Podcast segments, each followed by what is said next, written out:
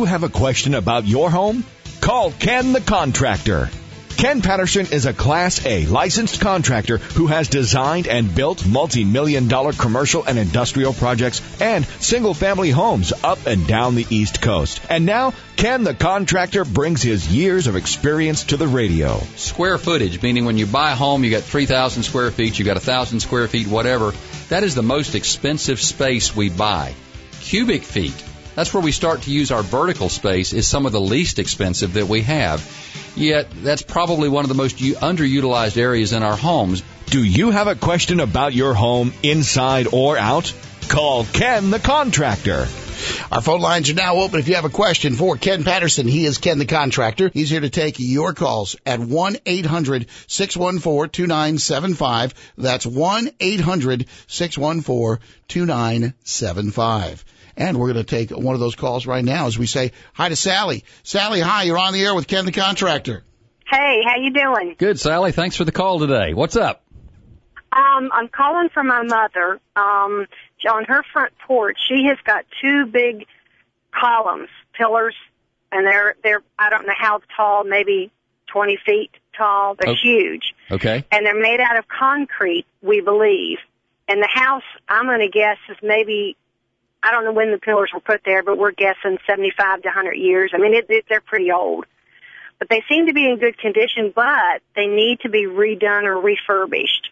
And we don't know who to get or who does that kind of work.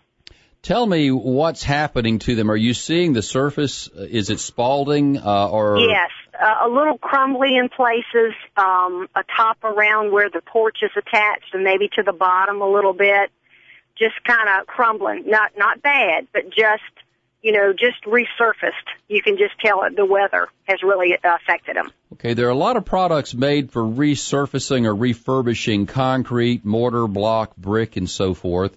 A, a company called Quikrete is a national company that manufactures more than 200 concrete repair products, or even new uh-huh. products for that. Mm-hmm. So that might be a, a, product line you would want to take a look at. But in ter- the direct answer to your question is first, I would be looking for a skilled mason. Okay. One that can deal with not only brick block, but these pillars, whether they are cast concrete or whether they're stone or whether right. they happen to be brick that may have been parged. Now, when you say these are right. 75 to 100 years old, in that time period, columns were constructed in those three manners. There, there were other right. ways to do them, but that was pretty typical. Uh-huh. And you're thinking these are solid concrete, were cast? Well, they seem to be. I mean, but we can't. You know, you can't really yeah. tell. I okay, mean, so they're it, very. They're not hurt in any way as far as shaking. They're so big. They're. I mean, I can't get my arms around them. Are they fluted or are they just round and smooth? They're round and smooth. Okay.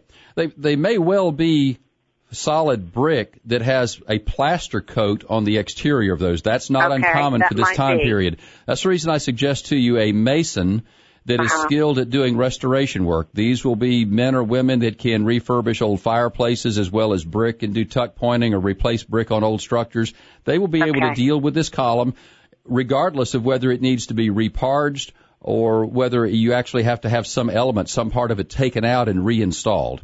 Right. And then the right. products you're going to be looking to use, they will know this, will be manufactured by companies, again, like Quikrete, that are specifically okay. designed to adhere to these surfaces once they're properly uh-huh. prepped so that they will stay long term.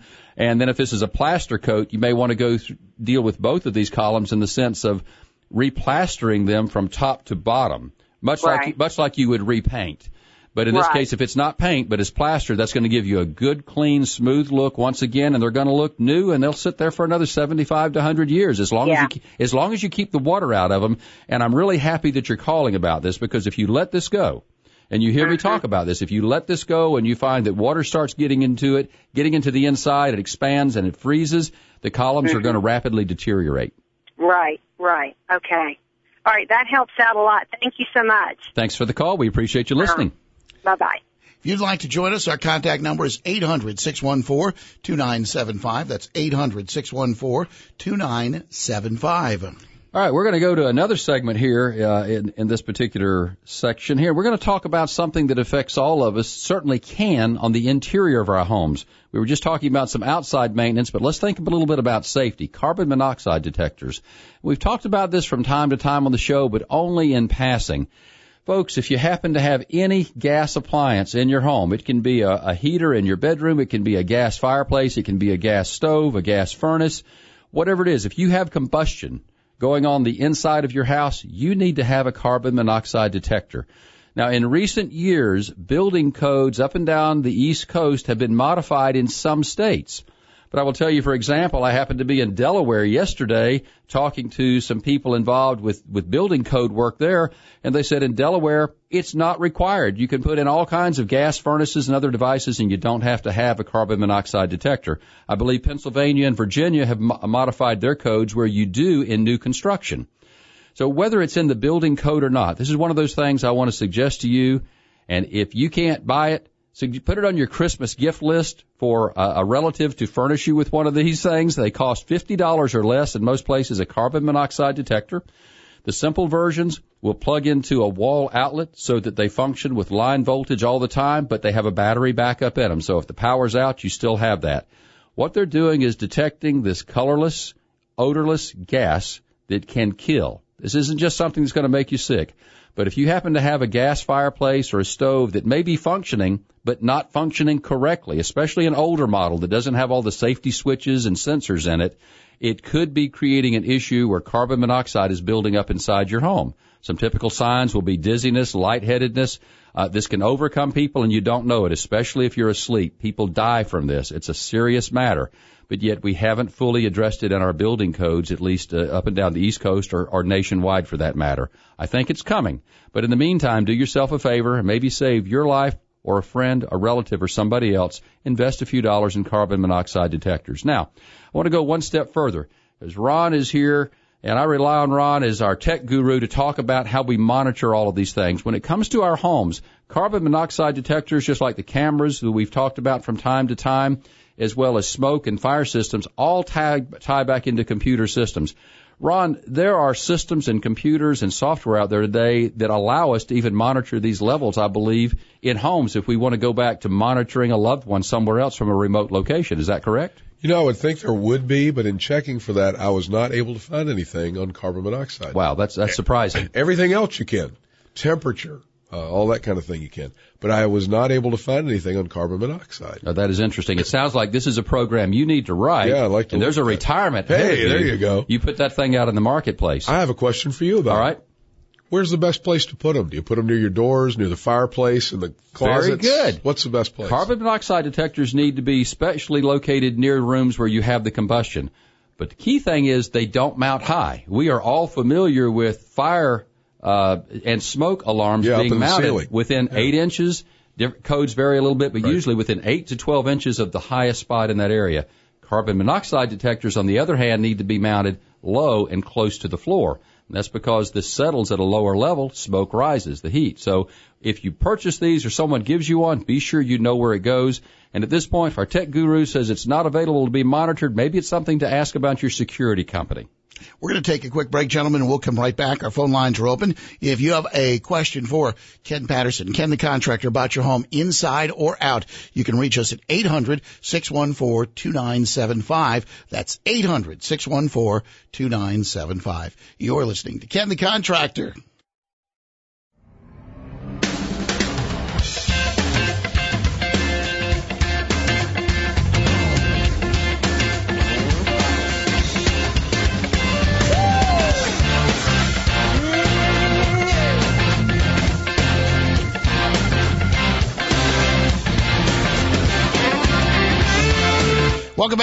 Ken the Contractor is here to take your calls. Ken Patterson is Ken the Contractor. Have a question about your home inside or out? Join us 800-614-2975. That's 800-614-2975. Let's go back to the phones.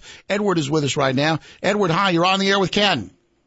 Hi, gentlemen. Um, the situation is that carbon monoxide situation where it should ideally be uh, installed low. But I just uh, remembered when I heard that is that I, we purchased one for my mother, and it was a combination smoke and carbon monoxide, so it's up near the ceiling. yeah, it, again, follow the instructions on those combination units. The carbon monoxide will build up, but the best way to detect it is to keep it down low. And if you're buying a standalone carbon monoxide detector, that's what they're going to tell you on the instructions. Now, you're not putting it on the floor. But Okay. uh, the, well, the yeah, the idea is that I was wondering if I should put it like halfway up the wall. That way, it'll pick up the smoke from the top and the carbon dioxide from the bottom. Well, you know, again, I refer you back to the manufacturer's instructions. Okay. If if they're telling you um, between the two sensors that are in there that it needs to be located near the ceiling, uh, then that's where it Yeah. should be. Always Well, we follow would- the manufacturer's instructions, especially these items that are UL rated. They've been tested. They've been put through certain, uh, I'll say, priority list of items that people need to be aware of, and that's what they're telling you to do. But whether you're buying a standalone device or a combined device, install it where they tell you. They have determined that it can be equally effective in that particular location. Well, we probably didn't read the instructions because we've been putting smoke detectors in for years. And my mom is 95 years old, living in by herself. So we got one that has the, the vocal in it, so it talks to her in English. Like, and they are just buzzing. All right, well, thank you, gentlemen. It's Yeah. been great help. I'll take care of it. Thank you. Bye. Thank you for listening. Thanks. We appreciate your call. Again, if you'd like to join us, it's 800-614-2975. That's 800-614-2975. I want to stay with the, this question we had for just a moment, talking about putting in portable devices, meaning those that are not hardwired or built into your home. This would be a retrofit. When you, again, when you purchase these, always follow the manufacturer's instructions. But I also want to suggest that you look at the many brands that are on the marketplace because he just indicated that he put one that also talks to them. I heard and, that. And this can be important to people that may be visually impaired or hearing impaired. Now, in the case of hearing impaired, it's not just can they hear a particular sound, an audible alarm, but can they hear the tone or the frequency? I happen to have a relative that cannot pick up the high pitched sounds of an ordinary fire alarm system. And so in this case, they ordered what's called a loud and low. It's a low tone which this individual can readily hear. So don't assume just because you have an audible alarm that everyone can pick up on this. Secondly, people that may be hearing impaired that cannot hear loud, uh, not just loud, but low pitches or the high pitches, you may need something that also offers a strobe light on it. And many of these manufacturers for residential use offer these devices that will have a strobe like you will see in a commercial application. So I want you to be aware of that when you're out there in the marketplace. Buy what suits you. I don't know, Ron, you and I were, as we talk about the technology of, it's not always older people, but just anyone with physical disabilities. That's right. Um, you need to te- take these things into consideration, just like you were talking about the computers and the software Sure. and their ability to monitor and use this technology. You know, I would say too, just like you said with that, follow the user's and the uh, owner's instructions or the seller, the retailer. Uh, same thing with computers. Same thing with tablets. I get uh, questions and calls every now and then about people that can't get their computer to do certain things. They didn't read the directions. So that's a big deal in everything. Just pay attention to what it says. And I know the books are boring. Uh, of course, nowadays with computers, you Only don't get tech books. gurus like reading right. those books, right? I right? like reading instructions. That's the reason I send you emails you as the tech guru saying, now what do I do, Ron? That's it. But uh, I like reading those things, I have to say. But anyway, now all of them come uh, built into the computer or the device you get. Uh, and I even saw the other day where there's a car being advertised now that comes with a tablet PC that has all the instruction information inside the tablet in the car's glove compartment.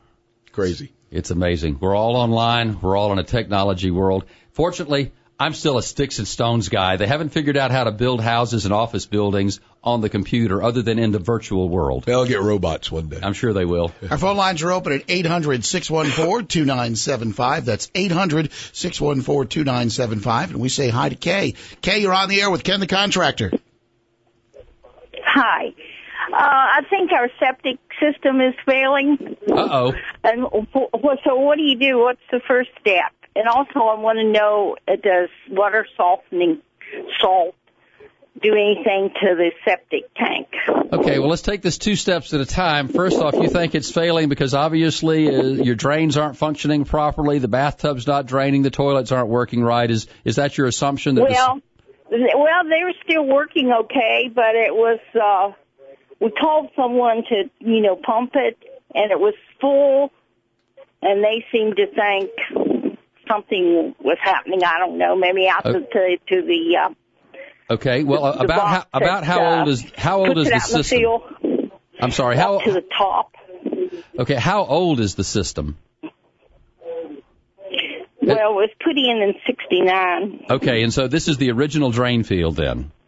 Yes. Okay, you may well be right. Over time, especially if the septic tank is not uh, pumped on a pretty regular basis, the drain field will silt in. And if this goes back 40 years or so, it's probably time to be looking at a new one. Hopefully you have enough area on your property that you've got what today is referred to as a reserve space where new drain tiles can be installed. Doesn't mean you need a new tank. Don't let somebody convince you that you need a new septic tank. You would need a new drain field. You'll have to go through the health department and through a qualified installer and get a permit for this. The health department will come inspect, be sure that it percs okay but that's something that certainly should not be as costly as a complete new system. So I would caution you, number one, don't let somebody convince you you need a new tank and everything coming from the house out when in most cases, unless it's collapsed in some fashion, you only need an additional drain field. But your second part of the question deals with chemicals and softeners there are certain items that are very harmful to septic systems. You need that bacteria that builds up in a septic system to constantly live and thrive. If you take oxygen away from it, if you take food source away from it, then it's going to die. It will not break down the solids. And what happens then are these solids flow into the drain field. The drain field is designed only for liquids and it, it's absorbed into the ground, it's filtered, and it's purified as, as any liquid either evaporates, number one, or two, gets back into the water system. It's all purified once again. So read the side of anything you're using, whether it's uh, water softener chemicals you're trying to treat for for iron or um, or just the softness, the hardness itself, and be sure it says it's safe for septic tanks and drain fields.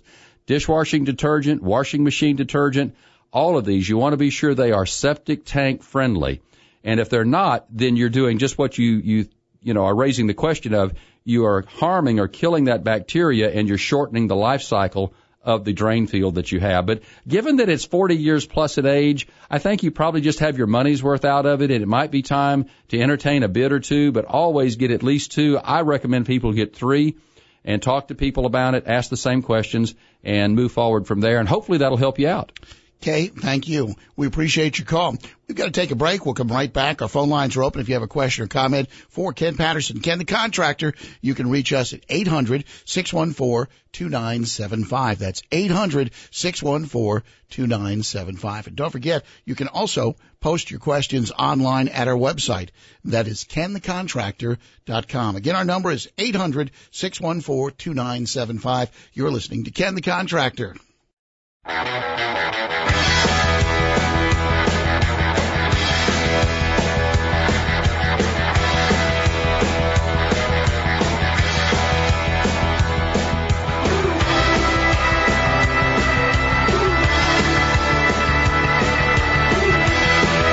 Welcome back and thanks for joining us this weekend. Ken Patterson is Ken the Contractor.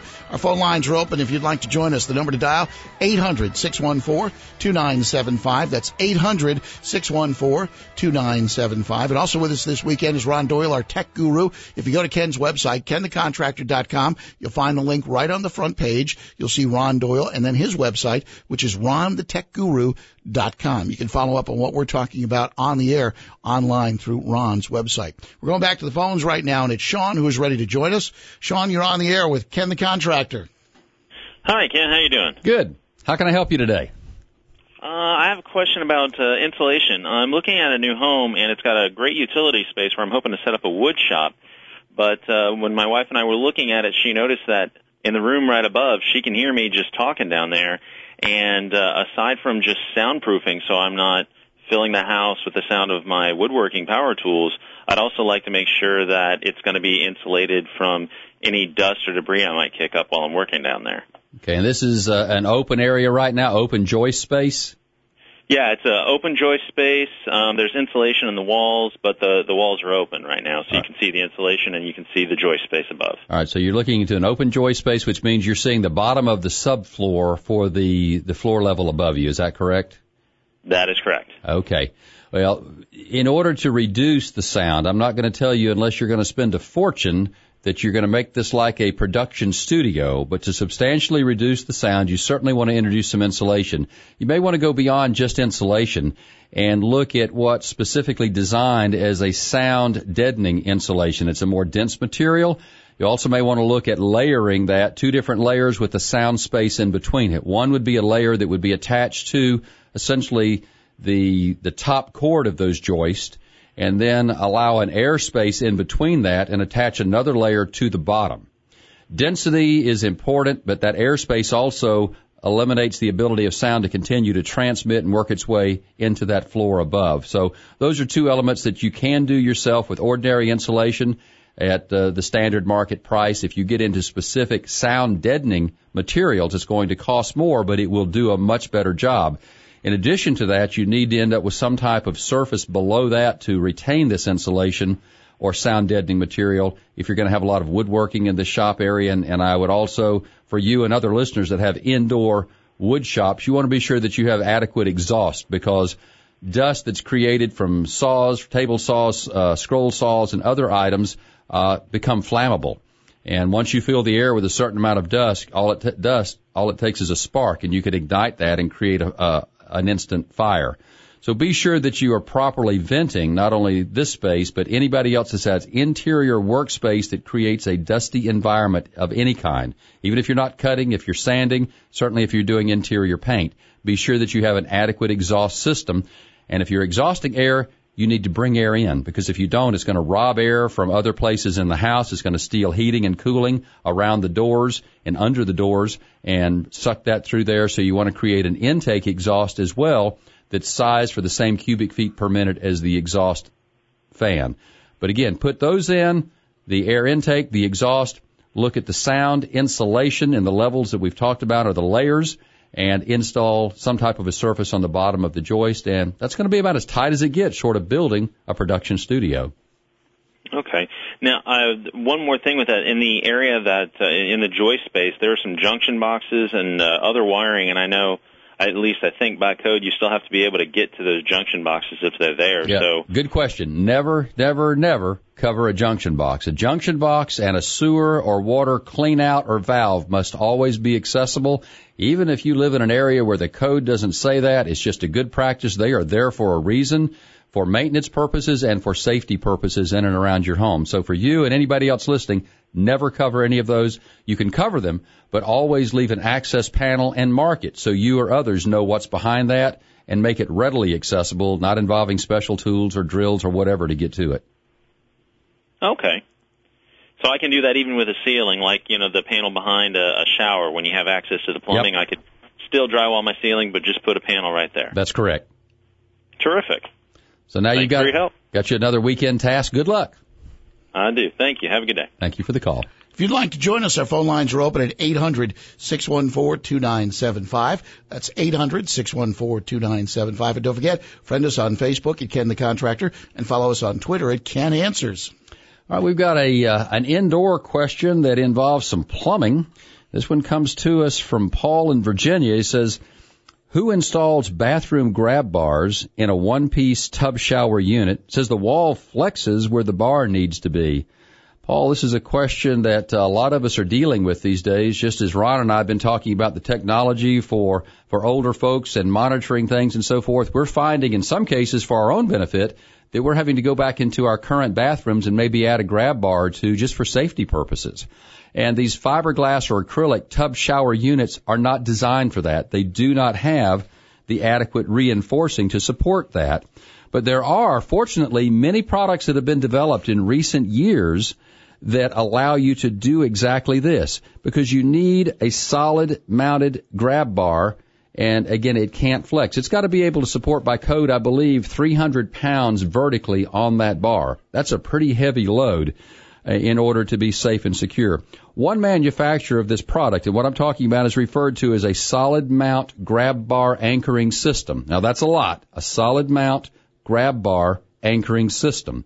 There are many manufacturers today that uh, that have these on the market, but one is called Adaptive uh, Access. And I've used this particular device from this manufacturer and others with great success. And again, the key will be, as Ron and I were talking earlier, follow the manufacturer's instructions. If you don't, you're going to have some problems and going to end up tearing up your shower walls. They anchor through the fiberglass into a stud and they provide a secure watertight mounting area for the grab bar, which is the issue. The grab bar can't mount to the fiberglass. So again, follow these instructions. It involves creating a hole in the fiberglass shower itself. There's typically going to be a space that may be anywhere from three quarters to two inches between that fiberglass wall and the stud itself. So these devices are made so that they can be unscrewed or screwed in tighter. They're adjustable to fit that opening. And then there is a set screw that mounts it. It's hard fast to that stud and then the fiberglass itself, there's a flange that goes around that, and then the grab bar is mounted to this device. In case you're just, if you, hopefully you can follow that, but if not, read those instructions. This is a secure device. If you follow the instructions, it will work well and it will do exactly what you want it to do. But again, this is a critical safety item. You don't want to skimp on this. Somebody could be seriously injured if it's not installed properly. But there are a lot of options out there. Yeah, there's a lot of different products that are being now specifically catered uh, to folks, and I've seen one that's very heavily advertised are these tub units that have the door uh, that open up. And I know one question I've heard from a lot of people, they're just concerned about that water seal of that door. Yeah, and Ron's done a little more research on that and the technology related to it. And uh, we're going to talk about that here just a little bit later on. But when it comes to these, these are walk-in bathtubs. And there are many people that can't handle that step, that 18 or 20 inches or so to get over that tub. So we're going to talk about the technology and about some of the pros and cons of that particular unit. We'll do that and also take more of your calls coming up. Ken Patterson is Ken the Contractor. If you'd like to reach him, you can go through our website. That is 1-800-614-2975. You can always leave a question there. Or of course you can post a question at kenthecontractor.com. And while you're there, check out our podcasts of recent programs. Our number again is 800 614 2975. That's 800 614 2975. You're listening to Ken the Contractor.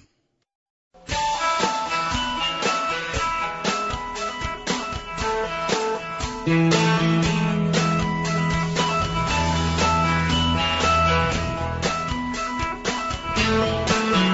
Welcome back. Ken, Ken the Contractor is here and ready to take your calls at 800-614-2975. That's 800-614-2975. And joining us on the program this week, Ron Doyle. He is our tech guru and you can get in touch with him and find out and follow up on all the things that we've talked about on the program this week by going to his website. You can click on to Ken's website, kenthecontractor.com and find the link right on the front page, ronthetechguru.com. You know, before the break, we were talking a little bit about uh, plumbing and technology and some of the changes that have taken place there. And Ron, in some cases, what you and I do overlap. We were talking about the, the this walk-in tub that I've discussed right. from time to time on the show that for many people is making it easier for them to actually take a tub bath if that's what they like because they can't handle the step over the tub, but you open a door and you walk in. Now, like any product, sure. there are pluses and minuses. This one also has a lot of technology to it that's well beyond the bathtub most of us just grew up with. In it has a cases. lot of electronics. So tell us a little bit about what some of your research has revealed from the technical side and some of the pros and cons that you're hearing about. Well, you know, I started looking at these and I thought, this is something great. I would like one of these. You walk in the door, you sit down in the warm water, you know, you get it with the jacuzzi or the hydrotherapy unit built in. This is great. Then I started reading. Uh, some people do think they're great. No problems. Love them to death. Uh, a lot of caretakers love it because it keeps the people living at home instead of having to go to an assisted living facility because being able to bathe is apparently one of the things you lose when you get uh, up there a little bit. So that's all good. Uh, now some of the others say though, bad things.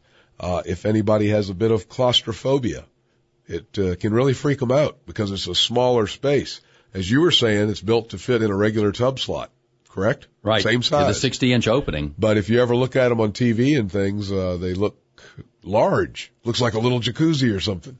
Uh, but, uh, they take up that space and with the thicker walls and all the machinery built into the walls, uh, it's really kind of small on the inside. So that could bother people. Another one is, uh, if you get them with some of the handy, uh, attachments, I'm sure that they make some with just water faucets and that's good.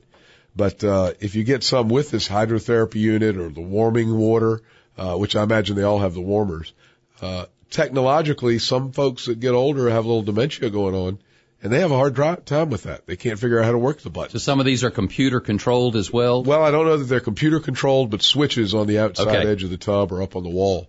Uh, well, the safe part is they've all been built so if they have heat units, you can't turn the heat up but so high. So, you know. They've got safety features, anybody. scald guard, Correct. those type Scald items. guard, guard, all that. Uh, so those were some of the things. Now here's another one that I had never thought of.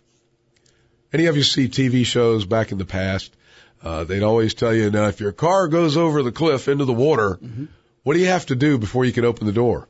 Got to wait for the pressure to equal on the inside and the out, which means you got to let the car fill up with water before you can open the car door. So same thing on these, kind of the opposite. Uh, you walk in the door, you sit down, and then you have to fill them up. So you cut the hot water on it, fills it up. Oh, that's great.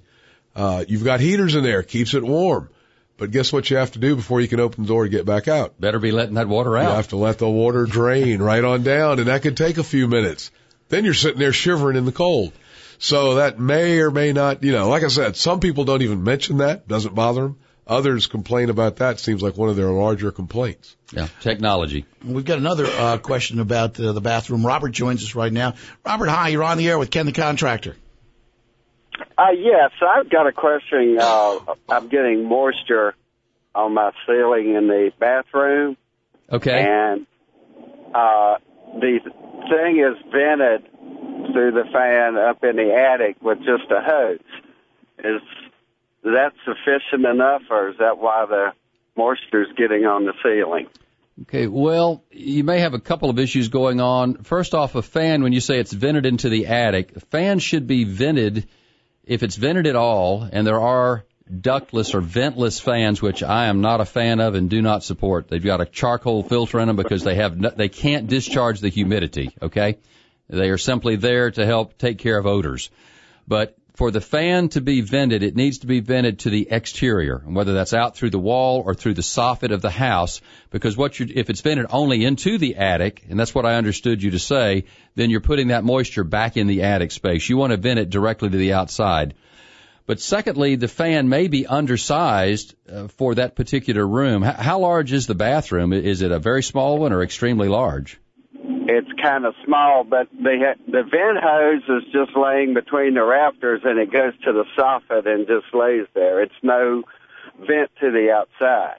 Okay, well, It's not it, it's still, vented outside. Does it need to be vented outside? I always have, I do, and will continue to do that. And I think in most locations, the building code requires a positive vent to the outside. Uh, apparently, apparently, the intent was to assume, or rather, that this vent it would be vented through the holes, the perforations in your soffit vents. But I'd always take it directly to the outside. It may be creating some back pressure so that you're not able to vent if it moves at 75 or 100 CFM cubic feet per minute. It may not be able to discharge that amount of air because of the back pressure based on where the hose is installed. Also, be sure that hose is not crimped, again creating the back pressure. The, you're going to have moisture in bathrooms. We uh, we've had uh, questions on the show about that. In fact, earlier. And so you need to be sure that that fan is adequate for the size of the room. And generally, a the smaller bathroom fans are fine for uh, the standard bathroom that's in the marketplace. So, secondly, I would check the venting of it and be sure that it is able to discharge properly and that it's not clogged on the inside. If it's very old, they fill up with dust, and you may have insulation in them as well. I've experienced that, and it's not yeah, doing there its is job. insulation around the box in the attic, so it could the insulation could be inside of it. Yeah, it has. Uh, at one point, it worked properly, and you didn't have the moisture problem, but now you do. Is is that a fair statement, or?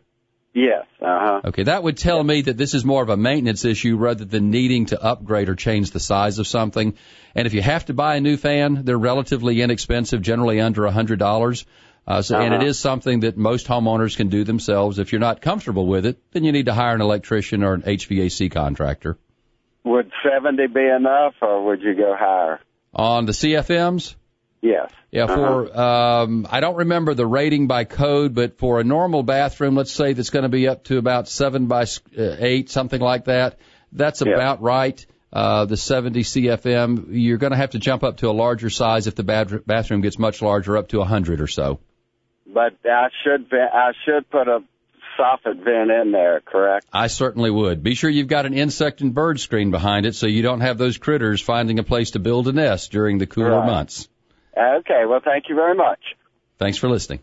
Appreciate your call. Don't forget, you can reach Ken Patterson, Ken the Contractor, each week, or right here at 800-614-2975. That's 800-614-2975. And this, this week, Ron Doyle, our tech guru, has been with us, and he's going to leave you with a, a few different things that you can look for for your Christmas shopping list. We may not get to all of these, but you can find them on Ron's website, which is ronthetechguru.com. And I've only got about 30 seconds, so give me the coolest one Here on you your go. list. The one that I like the best that I would actually get, and I've actually seen this. And you'd one. spend your own money? I would spend my money. That on says this. a lot That means for for his wife, it's I know on his it, Christmas 'cause I'm tight. Yeah. But anyway, have you ever gotten anything in a package in these clamshell thick plastic patch Yep. packages, and it's like you can't open them. You can't with a razor blade, but then you cut your fingers. Right.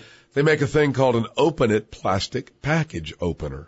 And it almost looks like a garden tool and it's got big handles on it and you can grip it easy if you're older or like me and you're just lazy.